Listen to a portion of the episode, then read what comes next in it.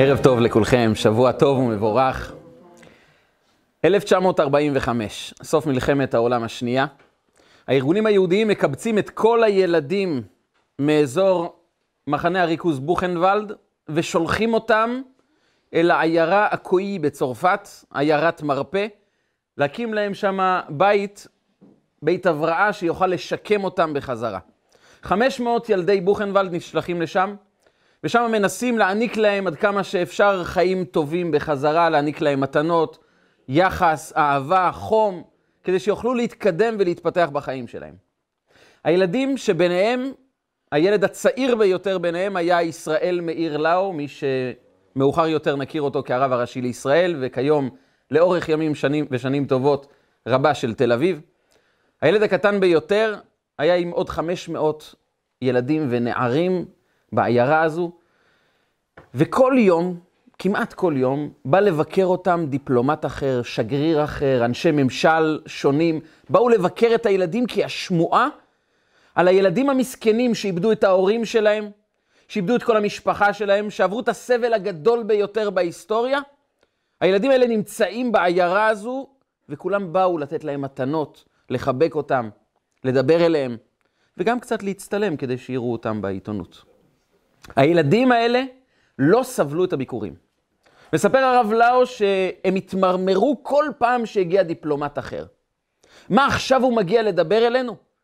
מה הוא אמר כשלקחו את, הילד... את ההורים שלנו למחנות, למשרפות, כששחטו את המשפחה שלנו? איפה כולם היו? כולם שתקו? אז עכשיו אנחנו גם לא רוצים לשמוע אותם. יום אחד האם בית, שהייתה כמו האימא שלהם, הודיעה להם שהיום בערב תהיה פגישה, טקס, עם הרבה אנשי ממשל, דיפלומטים מאוד מאוד חשובים, שגם יכולים מאוד מאוד לעזור לבית ההבראה שלנו. אז בבקשה להקשיב בצורה יפה הפעם. הילדים כבר לא יכלו לסבול את הדבר הזה. הביקורים האלה נמאסו עליהם. הם הודיעו לה, תודיעי, תודיע לכל המארגנים, לכל המנהלים, שהם יכולים לעשות טקסים מהיום עד מחר, אנחנו לא הולכים להיות שם. נמאס לנו לשמוע את האנשים האלה. האנשים האלה דואגים לעצמם ולא לנו. לנו אף אחד לא דאג. לאף אחד לא אכפת מאיתנו. אנחנו לא הולכים להיות בטקס הזה. היא התחננה אליהם ואמרה להם, אתם חייבים להיות, זה יעזור לבית ההבראה. תעשו את זה בשבילי, לא בשבילם, בשבילי. הם חשבו קצת ואמרו לה, אנחנו אוהבים אותך, אז בשבילך אנחנו נהיה. אבל אנחנו לא מתכוונים להסתכל על האנשים האלה. הם ידברו, ואנחנו נסתכל למטה. וככה היה, התחיל הטקס, 500 ילדים יושבים, כולם עם הפנים למטה. אף אחד לא מסתכל על שום דיפלומט, שום שגריר שמדבר אליהם. כך עבר טקס שלם. הביאו להם מתנות, הבטיחו להם הבטחות, אבל הם הסתכלו על הרצפה, לא היה אכפת להם משום דבר. אחרון הדוברים היה יהודי ניצול אושוויץ. לפני המלחמה הוא היה אדם מאוד מאוד עשיר. הוא הצליח להחביא את הכסף שלו בצרפת לפני המלחמה, וכשהוא ניצל מאושוויץ, הוא גילה שלא נשאר לו אף אחד מבני המשפחה שלו. הוא נשאר לבד. הוא הגיע לצרפת, לקח את כל הכסף שלו, הוא הפך להיות אדם עשיר מאוד, אבל בלי משפחה. הוא הקדיש את כל הכסף שלו כדי להבריא ילדים יהודיים שניצלו מהשואה. הוא היה אחד מגדולי התורמים לכפר ההבראה הזה. הוא היה אחרון הדוברים.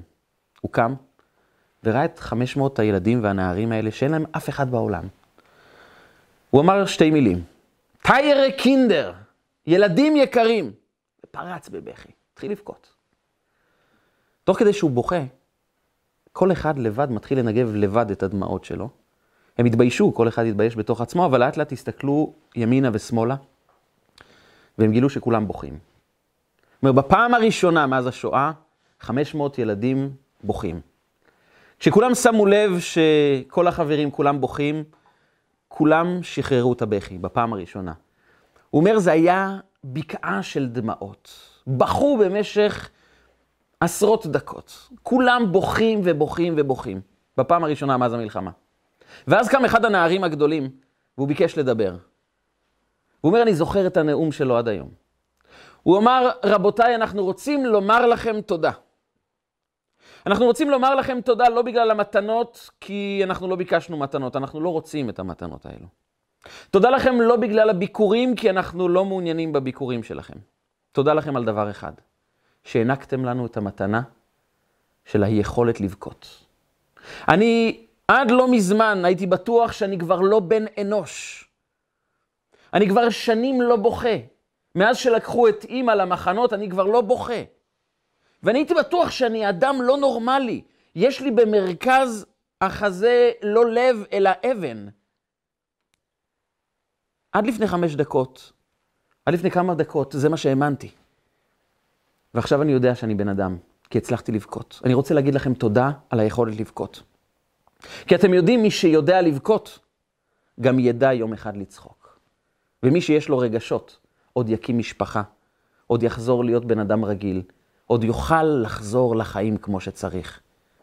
ולכן אני רוצה לומר לכם תודה על זה שנתתם לי את ההזדמנות לבכות.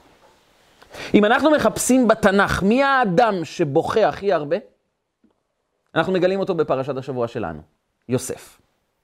האמת היא שכבר בשבוע שעבר אנחנו קוראים על יוסף, שכאשר הוא פוגש את האחים, והוא שומע שהם מתחרטים על המכירה שלו, הוא הולך לחדר ובוכה. כשהוא פוגש את בנימין, הוא רואה אותו, הולך לחדר ובוכה. השבוע אנחנו נקרא להתגלות שלו. הוא פונה לאחים ואומר להם, אני יוסף, והוא נופל על צווארם ובוכה. הוא נופל על צווארי בנימין ובוכה. שמונה פעמים, זה האיש שבוכה הכי הרבה בתנ"ך, יוסף. ואנחנו שואלים את עצמנו, יוסף, אתה בוכה?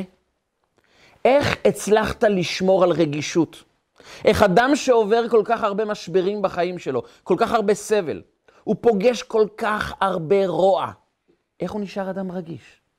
איך הוא שומר על רגשות של אהבה, של נתינה, של התחשבות בזולת? הרי אם נסתכל על מסלול חייו של יוסף, זה בדיוק המתכון לילד עבריין. יתמות מגיל קטן, כל האחים שונאים אותו, זורקים אותו לבור מלא נחשים ועקרבים, מוכרים אותו לעבד, הוא פוגש את שיא הרוע של מצרים, מעלילים עליו עלילות שפלות, הוא מבלה את מיטב שנותיו, מגיל 18 עד 30, בכלא. כשהוא יודע שכולם עושים חיים, כולם נהנים מחיי משפחה, כולם מקבלים אהבה וחום והתפתחות ולמידה והתקדמות, והוא לא מקבל כלום, הוא בכלא על כלום, על סתם, סתם שונאים אותו. מה הסיכוי שאדם כזה יצא מהכלא ויהיה מלא באהבה ורגשות, וישמור על היכולת של הבכי? והוא גומל להם טובות. הוא אומר להם, אנוכי אכלכל אתכם וטפכם, אני אבנה לכם בתים, אני אעניק לכם מזון, אני אפרנס אתכם, אני אתן לכם כל מה שאני יכול לתת לכם. והשיא מגיע ברגע שיעקב נפטר, הוא שוב בוכה על הפטירה של האבא האהוב שלו, ואחרי עשרות שנים הוא חוזר בפעם הראשונה לארץ ישראל. הם קוברים במערת המכפלה את יעקב, ויעקב אבינו בדרך חזור למצרים יחד עם כל האחים. עובר ליד הבור. אותו בור שבגיל 17 הוא נזרק לתוכו, שהיה מלא נחשים ועקרבים, והוא נמצא מול האחים שזרקו אותו לתוך הבור, והוא מגיע לבור. והאחים אומרים לעצמם, זה לא סימן טוב. הוא אולי שכח במצרים מה עשינו לו, אבל עכשיו, עכשיו הוא מקבל את התזכורת שלו. הוא חוזר למחנה ההשמדה. בגופו, הוא רואה את המקום הזה. והוא יודע שאנחנו אלו שזרקנו אותו לתוך הבור. ויעקב, אחרי שהוא קבר את יעקב, אומר יוסף ליד הבור את הברכה. ברוך שעשה לי נס במקום הזה. והאחים אומרים, אנחנו אבודים. מכאן הוא כבר לא ימחל לנו. זהו, קברנו את אבא, חיים חדשים מתחילים, הוא נזכר טוב מאוד במה שעשינו לו, ואז הם שולחים אליו משלחת ואומרים לו, אתה יודע, אבא ציווה אותנו שנאמר לך, אחרי הפטירה שלו, תמחה לנו, תמחה לאחים על הרעה שהם, שהם עשו לך. מה יוסף עושה? בוכה, מתחיל לבכות. למה הוא בוכה? איך חושבים שאני אנקום במישהו? איך חושבים שאני אעשה רע למישהו?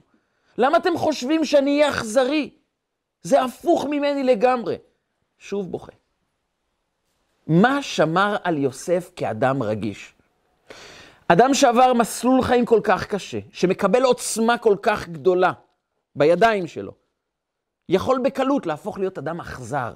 לומר, קודם כל, מסע נקמות בכל אלה שהפריעו לי בחיים. זה מתחיל מהאחים, זה יעבור דרך אשת פוטיפר, פוטיפר, שר המשקים, שהתעלם ממני, אני רוצה לנקום בכל מי שעשה לי רע, ואני הולך עכשיו לאכול את העולם. אני לא אכפת לי מאף אחד, כי לאף אחד לא היה אכפת ממני, לי לא אכפת מאף אחד. יש לי עוצמה, אני שומר אותה רק בשבילי. יוסף הוא ההפך המוחלט. את כל חייו הוא מקדיש כדי לזון את העולם שנמצא ברעב. לאחים שמכרו אותו, הוא רוצה לגמול רק חסד. הוא רק נותן ונותן, באהבה. שחושבים שהוא אכזר, הוא בוכה. הוא אדם כל כך רגיש. מאיפה? מה סודו של יוסף לשמירה על רגישות, אהבה ונתינה בחיים? מה הסוד שלו? ואולי הסוד הגדול של יוסף נמצא דווקא בשם שלו. בואו נחזור כמה שנים אחורה. האמא רחל, אחרי שנים של עקרות, יולדת סוף סוף את הבן שלה. תארו לכם אישה שחיה בבית עם עוד נשותיו של יעקב, כולם יולדות ילדים, כולם מטפלות בילדים שלהם, והיא הולכת לישון בלילה באוהל ריק, אין אף אחד, היא לבד. היא שומעת את הבכי של הילדים, את האימהות שקמות להאכיל את הילדים, והיא לבד. עד שנולד יוסף. וכשנולד יוסף, היא קוראת לו בשם יוסף, מדוע? יוסף השם לי בן אחר. אני מתפללת לבורא עולם שייתן לי עוד בן חוץ מיוסף.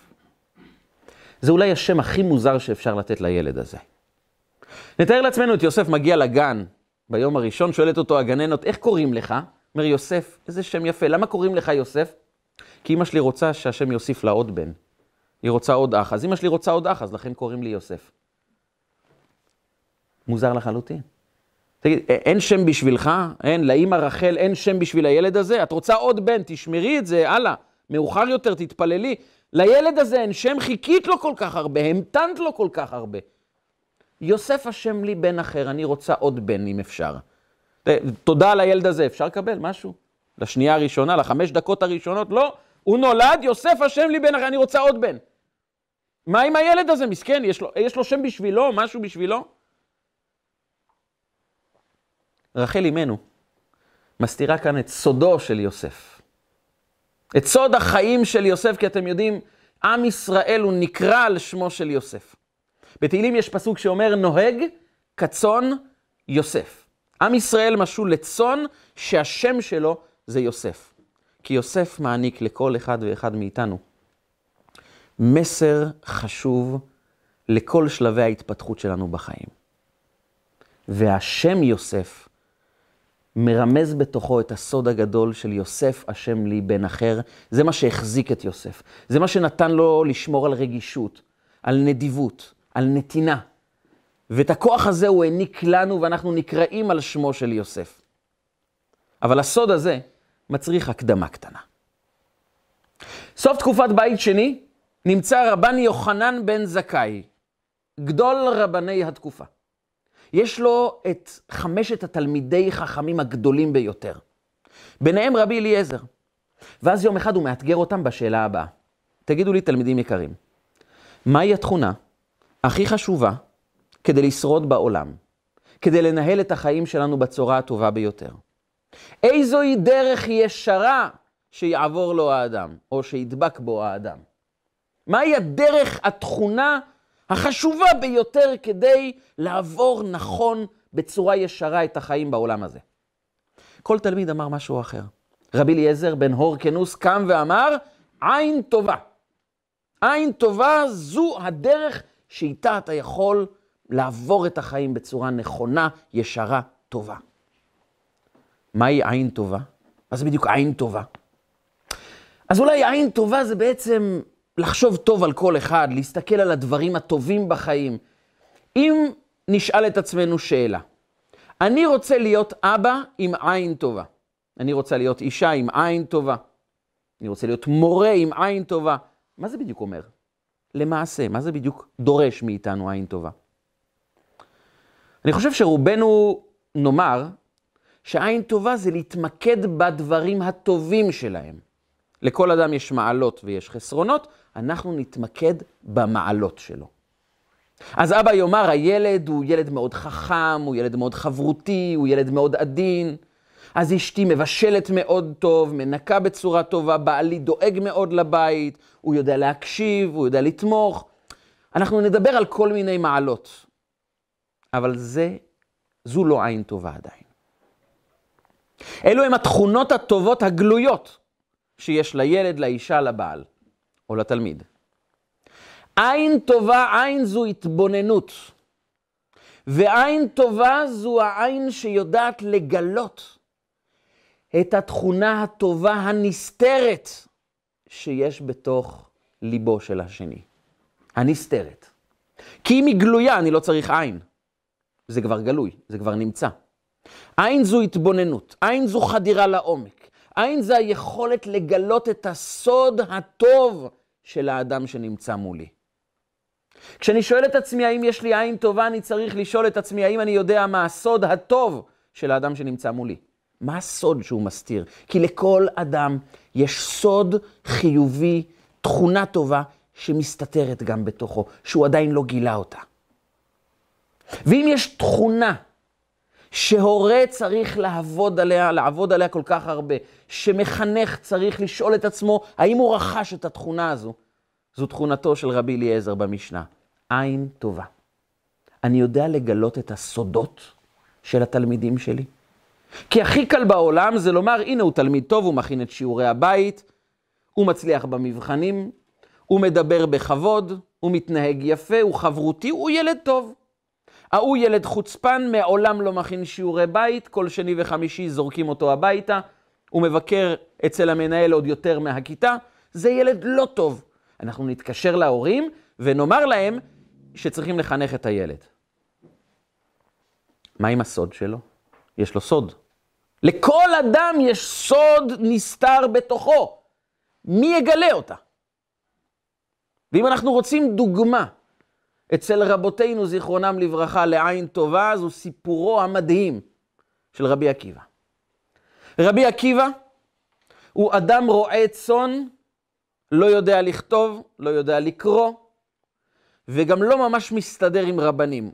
הוא לא מחבב אותם יותר מדי. האדם הזה רועה צאן, ההתמחות המרכזית שלו זה בלהאכיל פרות וכבשים. והוא עובד אצל כלבה שבוע. כלבה שבוע זה אחד מעשירי ירושלים. אדם תלמיד חכם, עשיר גדול, אחד ממנהיגי הקהילה בירושלים. יש לו בת מושלמת, רחל קוראים לה.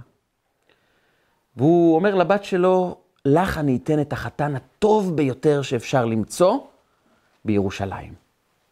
במי את בוחרת? את זה תקבלי. היא אומרת לו, בחרתי. במי בחרת? בעקיבא, הרועה צאן. אבא חשב שהוא לא שומע טוב. השתגעת? הרועה צאן? הזה שלא יודע לקרוא? זה בחרת בו? אומרת לו, כן, בחרתי בו. אבל את, את בחורה טובה, את צדיקה, את uh, מיוחדת, יש לך את כל התכונות הטובות. למה את בוחרת בחדל אישים הזה? אין לו כלום, כלום אין לו. לא ייחוס, הוא מגיע מאיזה משפחה של גרים. אין לו תורה שהוא יודע, הוא לא יודע לכתוב, לא יודע לקרוא, כל ההתמחות שלו זה בפרות וכבשים. למה איתו? מה, מה את מחפשת צרות? והיא אומרת לו, אבא, אני ראיתי שעקיבא הוא צנוע ומעלי. הוא אדם צנוע ומעולה. יש לו תכונות טובות. הוא אדם אדיר בפנים. זה לא יצא לאור. אף אחד לא רואה את זה. אבל אני רואה את זה. אז אבא שלה אמר לה, אם את רואה, אז תתחתני איתו את מחוץ לבית, לא פה. הוא זרק אותה מהבית.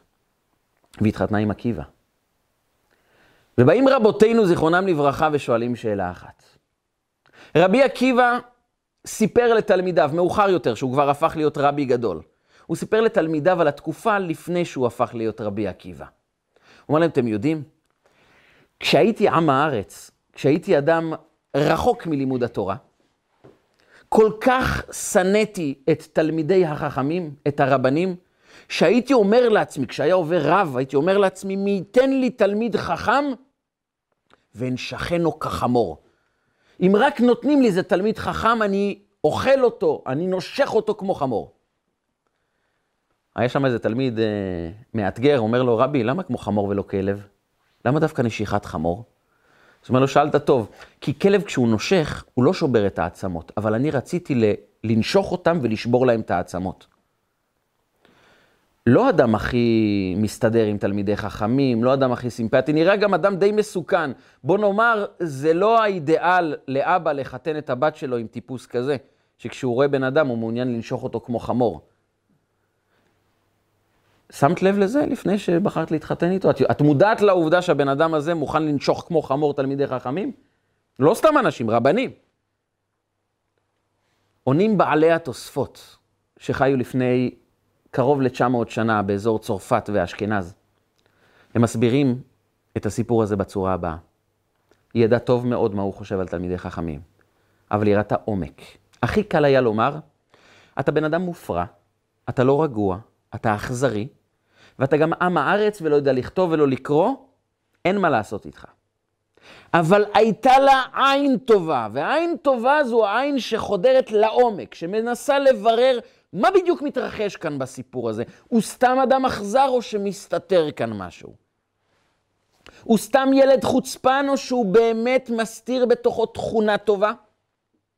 ואז היא הבינה, וכך מסבירים בעלי התוספות במסכת כתובות, שהיא ראתה שרבי עקיבא שונא את תלמידי החכמים לא בגלל שהוא אדם אכזר, להפך, בגלל שהוא אדם טוב. הוא חווה בעם שלו ניתוק מוחלט בין הרבנים הצדיקים לבין עמי הארץ.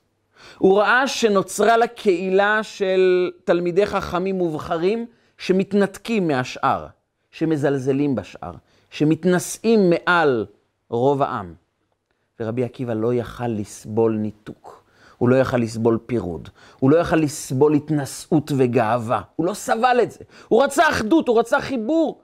הוא אמר, אני רוצה לנשוך אותם כחמור, לשבור את העצם, לשבור את הגאווה, לשבור את ההתנשאות. את הפירוד הזה אני רוצה לחסל, אני רוצה שיהיה חיבור. אני רוצה שתהיה קרבה בין העם. מי ייתן לי תלמיד חכם ואין שכנו כחמור כדי לשנות את המציאות הזו. שנים מאוחר יותר, כשהוא יהפוך להיות רבי עקיבא, הוא יאמר את המשפט הכל כך מפורסם, ואהבת לרעך כמוך. זה כלל גדול בתורה. הוא חש את זה גם כשהוא היה עם הארץ. ואת זה ראתה רחל. כשכולם ראו את העבריין הפרחח המסוכן שרוצה רק להזיק, היא ראתה את האדם הצנוע ומעלי, את האדם שאוהב ענווה, רוצה חיבור, רוצה בסך הכל אהבה וחיבור בין האנשים. זה מתורגם אולי בצורה לא טובה, אבל אני רוצה לגלות את הסוד שלו. והתמקדה בסוד של רבי עקיבא. כי ידע כלל אחד מאוד חשוב לחיים שלנו. והכלל הזה אומר, בדבר שבו אתה מתמקד, הוא יגדל וילך ויגדל. ככל שתתמקד בדבר, הוא ילך ויגדל, ילך ויתפתח. במה שאתה מתמקד, זה מה שיגדל בחיים שלך. ולכן היא התמקדה בתכונות הטובות שלו. זה לקח 24 שנים, אבל בסוף קיבלנו את גדול תלמידי החכמים בכל הדורות, רבי עקיבא. מי שנתן לנו את תורה שבעל פה, מי שעיצב את התלמוד הבבלי, את כל התורה שבעל פה, רבי עקיבא. שאפילו משה רבנו לא היה מבין את דברי תורתו של רבי עקיבא. כי הייתה אחת שבחרה לראות את הסוד ולהתמקד בו. כי היכולת שלנו להתמקד בסודות הטובים של הילדים שלנו, של האנשים סביבנו, זה מה שיוציא את הסוד לאור. כשאנחנו מתמקדים בדברים הטובים הנסתרים, אז הם מתחילים לצאת לאור. ילד שכולם אומרים, אתה מופרע, אתה חוצפן, אתה לא מתנהג יפה, תלך הביתה, הוא יהיה כזה, זה ילך ויגדל. כי ההתמקדות הסביבתית היא ממוקדת בחוצפה שלו. אז הוא רק ילך ויהיה חוצפן יותר גדול. אבל אם מישהו יבחר להתמקד רגע אחד בטוב שיש בו, נכון שזה נסתר, אבל זו בדיוק תכונת העין הטובה. זה בדיוק האתגר של הורים, של מחנכים, זה העין הטובה, זה תחפש את הנסתר. לא סתם אומרים בקבלה שעין זה גם אות, ב-22 האותיות שיש לנו, וזה גם עין, זה איבר שיש לנו את היכולת דרכו להביט, להסתכל, להתבונן. ועין, הערך המספרי של האות עין, כמה היא? 70. 70 בגימטריה, סוד. כי עין זו היכולת שלנו לגלות את הסודות. עין בגימטריה סוד. כי המדד, האם יש לך עין טובה, זה איזה סוד גילית אצל האדם האחר. את התכונות הטובות הגלויות, זה קל לנו לראות, בשביל זה לא צריך עין. זה גלוי, זה קיים, גם אם לא תסתכל זה קיים. אבל יש דבר שרק עין טובה יכולה לראות. זה מה שאף אחד לא רואה. זה התכונות הטובות הנסתרות. זה היהלומים בעמקי האדמה. זה רק עין טובה יכולה לראות. וכל אדם מחכה, ממתין, לאדם הזה שיראה בו, בעין טובה, את הסוד שהוא נושא בקרבו. אתם יודעים, הבעל שם טוב הקדוש, מייסד החסידות, היה מאוד מאוד אוהב אור. תלמידיו תמיד ידעו, כשהוא נמצא פה, להדליק נרות, להדליק אור, שיהיה אור, שיהיה אור כל הזמן. ושאלו אותו פעם התלמידים, אבל רבי, למה אתה כל כך אוהב אור? הוא אמר להם, אתם יודעים למה? כי אור בגימטריה רז, 207. אור, א', ו', ר', 207, זו הגימטריה של רז. רז זה סוד. כי מי שיודע את סודו של כל דבר, יכול להאיר אותו. כשאני יודע את הסוד של האדם שמולי, אז הרז הופך להיות אור. ותפקידנו, להאיר. להאיר את כל האנשים סביבנו, להאיר את העולם. ולהאיר את העולם זה דרך פענוח הסוד שנמצא אצל כל אחד ואחד. זה האתגר הגדול שלנו, להתמקד בסוד הנסתר של כל אחד, להתמקד בו, והכלל אומר, ככל שהפוקוס שלנו ממוקד בטוב הזה, הטוב הזה יתחיל לצוף, יתחיל לגדול, יתחיל להתפתח, ואז אנחנו מאירים את העולם באור של הסוד. כי עין בגימטריה סוד, ואור בגימטריה רז. מי שיודע את הסוד של כל דבר, מי שמביט בעין טובה על הדברים הטובים הנסתרים של האדם, מגלה את הסוד שלו ויכול להאיר אותו. זה האתגר הגדול של כל מחנך, של כל בעל, של כל אישה, של כל אחד מאיתנו, לגלות את הסוד הנסתר. כי אנחנו חיים ברובד המאוד מאוד חיצוני בחיים שלנו. וכשחיים ברובד חיצוני, אז קשיים זה קשיים, וילד רע זה ילד רע, ובעל לא טוב זה בעל לא טוב, ואישה לא מתחשבת זה אישה לא מתחשבת, ואז אנחנו חיים ככה בעולם מאוד מאוד חיצוני. אבל התורה מבקשת מאיתנו, בואו תרכשו את תכונתו של יוסף. עין טובה, לחדור לעומק המציאות. וזה מה שיוסף עונה לאחים שלו. כשהאחים באים אליו וחוששים כל כך, ומסתכלים עליו כאדם שהולך לנקום בהם, כי כל אדם אחר היה נוקם בהם נקמה אחת גדולה.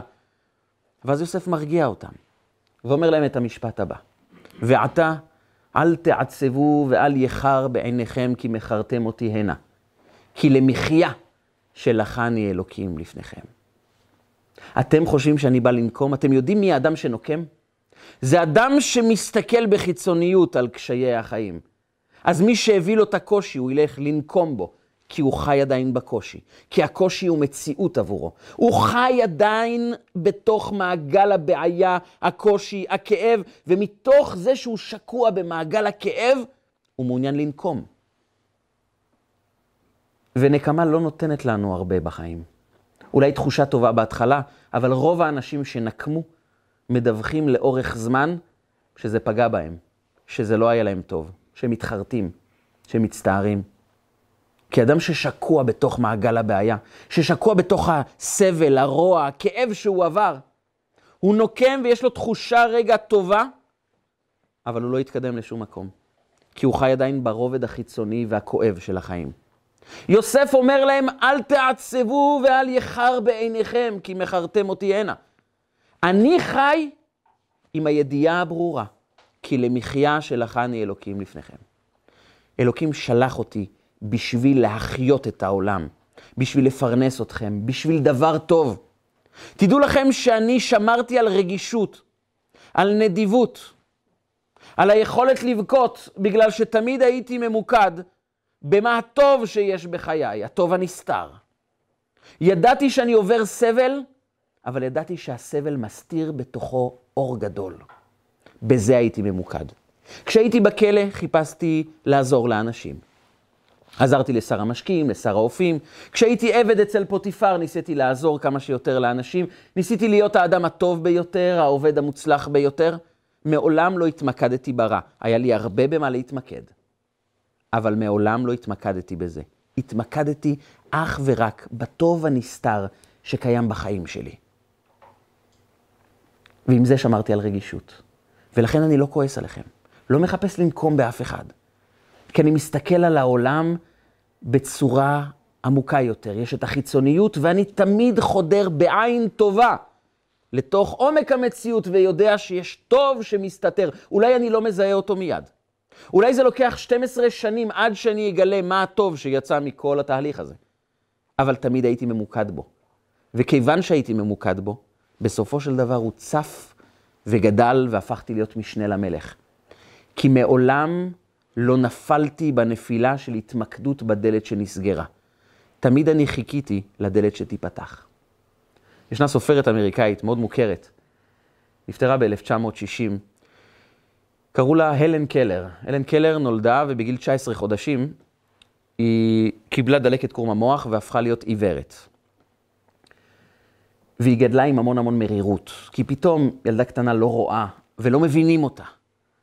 וכשלא הבינו אותה, היא התעצבנה והיו לה התקפות של זעם, של כעס, של כאב. ההורים כדי להרגיע אותה פינקו אותה, אבל הפינוק רק העצים את התחושות הרעות שלה, שאף אחד לא מבין אותה ואף אחד לא מקשיב לה והיא לא מסתדרת כאן בעולם, והיא גדלה להיות ילדה ממש מופרעת. יש לה סיפור ארוך איך שהיא פגשה מורה בגיל 24 שהשקיעה בה.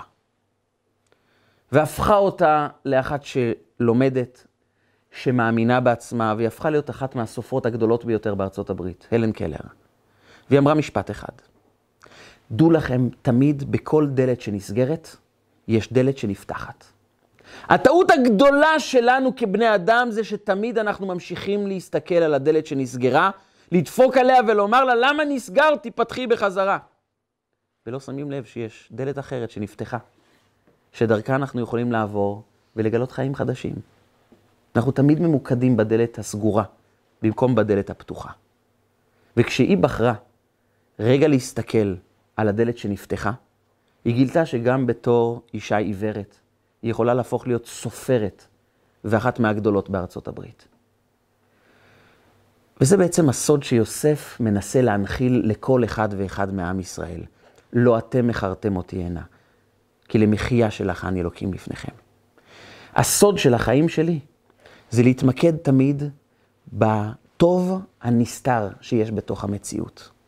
וגם אם אני לא רואה אותו מיד, אני יודע שהוא קיים, ולכן אני מתמקד בו ואך ורק בו. מלהסתכל על הדלת הסגורה לא יצא לי שום דבר. אני יכול לדפוק עליה, היא נסגרה. אני יכול לתת לה בעיטות, לדפוק, להתלונן, לצעוק, אבל היא סגורה. אולי רגע אחד להסתובב קצת ולגלות את הדלת שנפתחה, כי תמיד דלת אחרת תיפתח.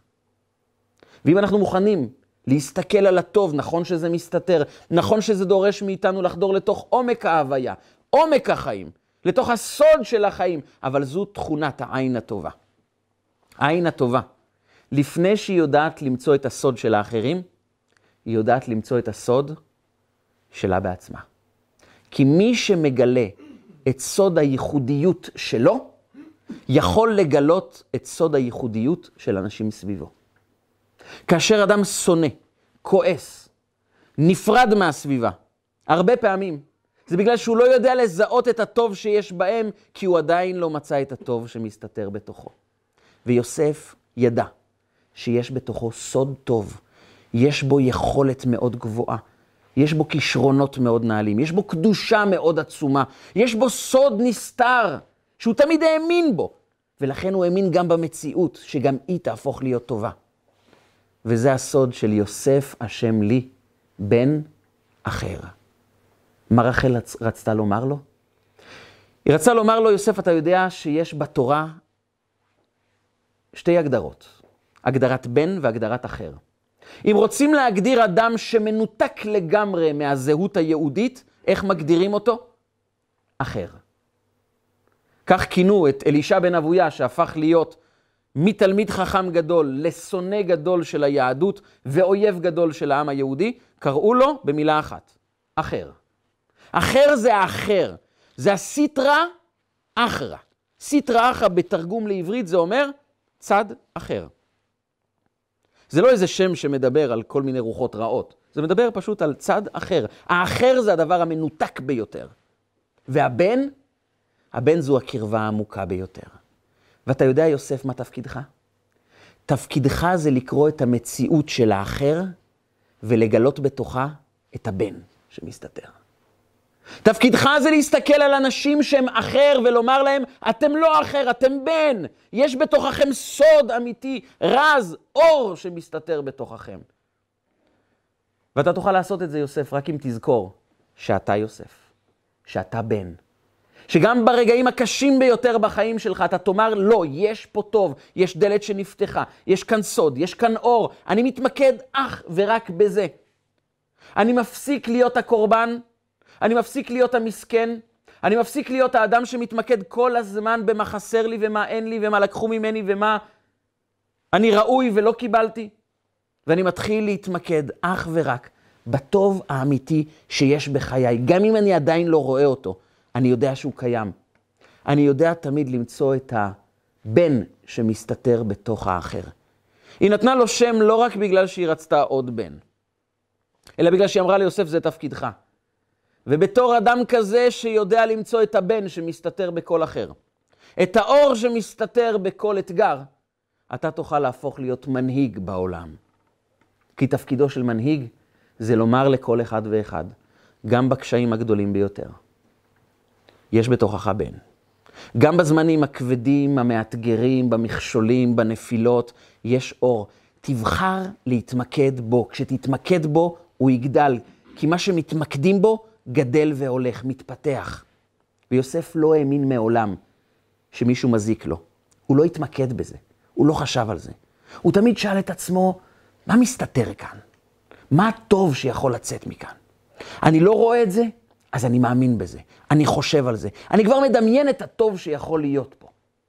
וכשאני מדמיין את הטוב שיכול להיות כאן, אני כבר מתחיל ליצור טוב, טוב קטן, בתוך מה יש. זה אולי שני שרים בכלא שחלמו חלום לא טוב, אני אפתור להם את זה לטובה. אני אנסה לעזור לאנשים. אני אנסה לעשות את הכי טוב במה יש, כי אני ממוקד בטוב. אני ממוקד ברז, באור, בסוד, סוד העין הטובה. כשמברכים את יוסף, מברכים אותו בברכה הבאה. בן פורת יוסף, בן פורת, עלה עין. אתה זה שיודע להסתכל עם העין למעלה, לראות את התוכן העמוק שקיים בכל דבר. ולכן, אומרת הגמרא, שמי שבא מצאצאיו של יוסף, לא שולטת בו עין הרע. אז כל אחד אומר, אבל מי יודע אם הוא מצאצאיו של יוסף? תשובה, כל אחד מאיתנו יכול להיות צאצאיו של יוסף. איך? מי שבוחר להסתכל בעין טובה על העולם, עין הרע לא יכולה לפגוע בו, כי הוא לא מאמין לעין הרע. ומי שלא מאמין בעין הרע, היא לא פוגעת בו. ויוסף לא האמין לעין הרע, לא רק בגלל שהוא סתם לא האמין, כי הוא ידע שהעומק של כל דבר זה טוב, שהסוד, הרז של כל דבר זה אור, אז הוא מעולם לא יסתכל על הרע כמציאות חייו, הוא תמיד אמר, זו הסתרה. מעניין מה הטוב שהולך לצאת מפה. בזה אני מתמקד. אני מתמקד בבן שהולך לצאת מהאחר. ושימו לב כמה מפתיע, שכשמוכרים את יוסף למצרים עוברת אורחת ישמעאלים, שיירה של ישמעאלים עם גמלים והם קונים את יוסף. התורה בוחרת לפרט לנו מה היה על הגמלים. מעניין, מה היה על הגמלים? טוב, אז פתאום זה חשוב לנו מאוד מאוד לדעת. נכואות צורי, בוטנים, שקדים, טוב, מה אנחנו אמורים לעשות עם זה? מילא היו מציעים לנו לאכול משהו, אבל זה סתם אנחנו קוראים על הדבר הזה. מה מעניין אותנו שהישמעאלים שקנו את יוסף יורדים למצרים עם בוטנים? האמת היא שיש מסר בכל דבר, אבל אחד הדברים המפתיעים שהם סוחבים איתם זה לוט. צורי ולוט. מה זה לוט? המפרשים מסתבכים פה, מה זה לוט? זה בעצם שם של עשב מסוים שקוראים לו לוט. טוב, מה אנחנו אמורים לעשות עם זה? לוט. יוסף הופך למשנה למלך. הוא מסבך את האחים שלו עם בקשות ואומר להם, בנימין צריך לרדת למצרים, בינתיים ששמעון יהיה בכלא. תגידו לאבא שלכם שבלי בנימין, שמעון יישאר בכלא, ואתם לא תקבלו אוכל, אתם תמותו ברעב. יעקב לא מסוגל לשחרר את בנימין, הוא לא מסוגל. הוא אומר, אמא שלו מתה בדרך, יוסף מת בדרך, אני אשלח אותו, גם הוא ימות, אני לא רוצה לשלוח אותו. עד שהוא מבין שאין ברירה, הם ימותו ברעב אם בנימין לא ירד למצרים. אז הוא מוריד את בנימין ביחד עם האחים, אבל הוא אומר להם, ואם כן, איפה זאת עשו כחול לכם מזמרת הארץ, מעט צורי, מעט דבש, נכואות ולוט. עוד פעם לוט. תרדו עם לוט, אני מבקש מכם, תרדו עם לוט, בבקשה. יוסף יורד עם לוט. כשבנימין יורד עם האחים ברגעים הקשים ביותר, שהם יודעים שהם מסובכים עם הממשלה החזקה ביותר באותה תקופה. עם שליט ששונא אותם יותר משהוא שונא את כל העולם כולו. הם יורדים עם לוט. ואיפה פגשנו בפעם הראשונה את לוט? עם אברהם אבינו. כן, אבל פה זה עשב וכאן זה בן אדם שקוראים לו לוט. האמת שהכל קשור. אברהם אבינו נמצא עם לוט בן אחיו, זה אחיין, כן? זה לא בן, זה אחיין. והאחיין הזה דבוק לאברהם אבינו בצורה לא ברורה. אברהם אבינו הולך מארצו, מחרן, הוא הולך לארץ ישראל, ולוט דבוק אליו. הוא יורד למצרים, לוט איתו. הוא עולה ממצרים, לוט נמצא איתו. טוב, איפה ראיתם אחיין שדבוק לדוד שלו כל כך הרבה? עכשיו, מילא האחיין היה יתום קטן בן שמונה. לא. לוט אדם מבוגר, עשיר, עם צאן, עם רועה צאן. לך תעשה את החיים שלך. מה נדבקת לדוד אברהם? ואברהם אבינו שומר עליו. שומר עליו כמו אתרוג ששומרים עליו בסוכות, בצמר גפן. עד שזה כבר בלתי אפשרי. רועי הצאן של לוט רבים עם רועי הצאן של אברהם. לוט בעצמו הופך להיות שונא של כל התורה של אברהם אבינו. לוט הופך לרשע, ואברהם אבינו שומר עליו כל הזמן.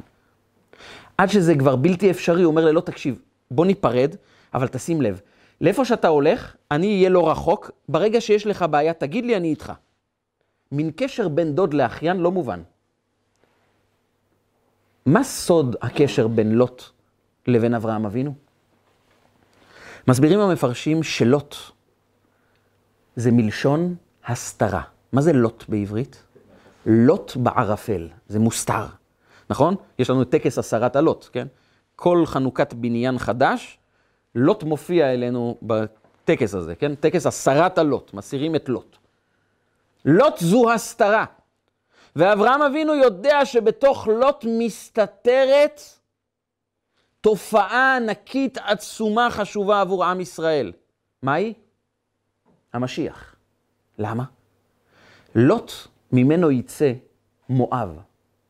וממואב יצא בלק מלך מואב, שממנו יצא עגלון מלך מואב, שממנו תצא רות המואביה. שממנה יצא דוד המלך. שממנו יצא משיח צדקנו. אברהם אבינו אומר, אני מתחיל את סיפורו של העם היהודי. אבל לוט, לוט מסתיר בתוכו את סיום סיפורו של העם היהודי, את התכלית, את היעד, את הגאולה השלמה. ולכן אני שומר עליו, אני דואג שלוט, אולי הוא אדם לא הכי סימפטי, אדם שמעדיף לגור בסדום ועמורה עם כל מה שזה אומר, אבל הוא מסתיר בתוכו נקודה חשובה, נקודת אור, אור הגאולה, ועל זה אני שומר עד הסוף. כי הוא גילה לנו שבכל התנהגות חיצונית לא טובה, מסתתר גם אור. וזה סודו של לוט. וכאשר יוסף יורד למצרים, הוא יורד על אורחת ישמעאלים שלוקחים לוט. כי הקדוש ברוך הוא אומר לו, אוקיי, אתה מתחיל מסלול מאוד קשה בחיים שלך. תזכור דבר אחד, הכל לוט בערפל. זה מסתיר משהו. וכשמסתירים משהו, זה אומר שבפנים יש משהו מאוד יקר. משהו טוב הולך לצאת מכל הסיפור של הירידה שלך למצרים. יוסף יורד למצרים, הולך לעבור מסלול של שנים של כאב וסבל, אבל הוא יודע שמסתתרת כאן התחלת גאולה, התחלת ישועה, בשבילו, בשביל המשפחה שלו, בשביל כל העולם כולו. וגם כשיעקב שולח את האחים למצרים ביחד עם בנימין, הוא אומר, תיקחו בבקשה לוט. קחו את המבט הזה, שכל כך חשוב בחיים, שהכל זו הסתרה בעצם, שאנחנו מתמקדים בחיצוניות, אבל אם נזכור שזו רק הסתרה, זה לוט בערפל. אנחנו נתמקד בטוב שמסתתר. ומי שמתמקד בטוב שמסתתר, יכול להתחיל לגלות את האור החוצה. בתוכו, בתוך משפחתו ובתוך העולם כולו. וזה סודו של יוסף, שהוא בוכה כל כך הרבה, שהוא רגיש כל כך. כי תמיד היה, היה לו יעד מאוד עמוק. אני באתי לגלות אור. אני באתי לגלות את הבן שמסתתר בתוך האחר. אני לעולם לא אכנע לקושי, לכאב, לסבל, כי אני יודע שזה לוט. בפנים מסתתר אור. זה הרז, זה הסוד של מציאות החיים שלנו. אחד מגדולי החסידים בדור האחרון, מחסידות חב"ד, קראו לו רבי מנדל פוטרפס. רבי מנדל פוטרפס הוא היה אדם שדאג למה שנקרא יציאת רוסיה. בשנת 1946-47 ממשלת רוסיה חתמה הסכם עם ממשלת פולין, שכל הפליטים של מלחמת העולם השנייה שהגיעו לרוסיה יכולים לצאת מרוסיה בחזרה לפולין. זה היה פתח צר שאפשר להוציא שם את כל משפחות החסידים ממסך הברזל ברוסיה אל עבר העולם החופשי. כולם התחילו לזייף דרכונים פולנים. וראש המתעסקים בדבר הזה היה רבי מדל פוטרפס. הוא זייף דרכונים פולנים, הוא הציל אלפי יהודים מרוסיה, הם יצאו לעולם החופשי, עלו לארץ, עברו לארצות הברית. וקראו לו, אמרו לו, המשפחה שלך כבר יצאה, היא נמצאת בלונדון, בוא תצא כבר ברכבת הקרובה. הוא אומר, יש עוד אנשים שזקוקים לדרכונים מזויפים. ברכבת האחרונה, הוא לא הספיק לעלות עליה, והוא נשלח לשמונה שנות מאסר בסיביר. רק כי הוא דאג לאחרים. הוא לא נשבר. מדוע? הוא האמין שתמיד מסתתר כאן משהו טוב. בזה הוא היה מתמקד. כשהוא היה בכלא הסיברי, הכל כך קשה, הכל כך אכזר, הוא תמיד אמר לעצמו, מה היום אני למד לחיי מהמקום שבו אני נמצא? ויום אחד היה לוליין רוסי, שעמד להשתחרר מהכלא הרוסי בסיביר, והוא הודיע לכולם, אתם יודעים, אני לוליין מאוד מאוד מוצלח. ככה הוא סיפר להם במשך כל התקופה שהוא היה במאסר. לא כל כך האמינו לו, אבל הוא אמר להם, ביום שאני אשתחרר, אני אוכיח לכם שאני לוליין מאוד מאוד מוצלח. וביום שהוא השתחרר, בהפסקה, הוא קשר חבל בין שני עצים, בגובה של עשר מטר, והוא אמר להם, אני הולך ללכת על החבל הזה. אמרו לו, אתה משוגע, אתה תיפול, אתה תשבור את כל העצמות שלך ביום שהשתחררת. וכולם התאספו. והוא התחיל ללכת על החבל. והוא הלך והלך והלך, והגיע עד הסוף. כשהוא הגיע לסוף, הוא הסתובב וחזר את הכל בחזרה. כולם הריעו לו, כולם צעקו משמחה, כולם מחאו כפיים. הוא הגיע למטה וחזרה, כולם חיבקו אותו ואמרו לו, איך אתה עושה כזה דבר? חבל כזה קטן והצלחת ללכת בשני עצים בגובה כזה גבוה. איך עשית את זה? תגלה לנו את הסוד. בואו תראו, יש הרבה דברים שצריכים להתאמן עליהם. יש הרבה תרגילים שלוליין צריך להתאמן עליהם כדי להצליח לבצע את זה. אבל יש דבר אחד יסודי, שכל לוליין חייב להתחיל איתו. והדבר היסודי הוא, כשאתה על החבל למעלה, אל תסתכל על הגובה. אל תסתכל על האנשים שצועקים ומוחאים כפיים. אל תטריד את עצמך בשאלות, ואם אני אפול, מה יקרה, ומה הגובה, ומה הסכנה. תתמקד בדבר אחד. יש לי מטרה, ואני מגיע אליה. לוליין אמיתי. זה אדם שמתמקד ביעד, נעול על היעד, ומבחינתו קיים רק היעד, וזה הכל. וככה אני הולך. לא שמעתי מחיאות כפיים. לא ידעתי איפה אני נמצא בכלל. ידעתי רק דבר אחד, אני צריך להגיע ליעד. ואתם יודעים מה הרגע הכי קשה ללוליין? הרגע הכי קשה זה שהגעתי לסוף, והסתובבתי רגע כדי לחזור הכל בחזרה. רגע הסיבוב, זה הרגע שאני לפתע לא רואה יעד. זה הרגע הקשה ביותר. כי למי שיש יעד, יכול לצלוח כל דבר בחיים. ליוסף יש יעד, לגלות את הטוב הנסתר, שבו, שבאחרים, שבעולם כולו. וכאשר אנחנו בוחרים להסתכל על הטוב הפנימי שלנו, על סוד הנשמה האלוקית שמסתתרת בתוכנו, על הסוד האלוקי שנמצא בכל פרט בבריאה, בכל אדם, בצלם אלוקים שקיים בכל אחד. אנחנו יכולים לראות כל אדם באור הפנימי שלו, ודרך זה להאיר את האדם שלידינו, להאיר את העולם כולו שסביבנו, ולהגיע לזמן שבו תתגלה אור הגאולה השלמה שתגיע אלינו במהרה בימינו, אמן ואמן.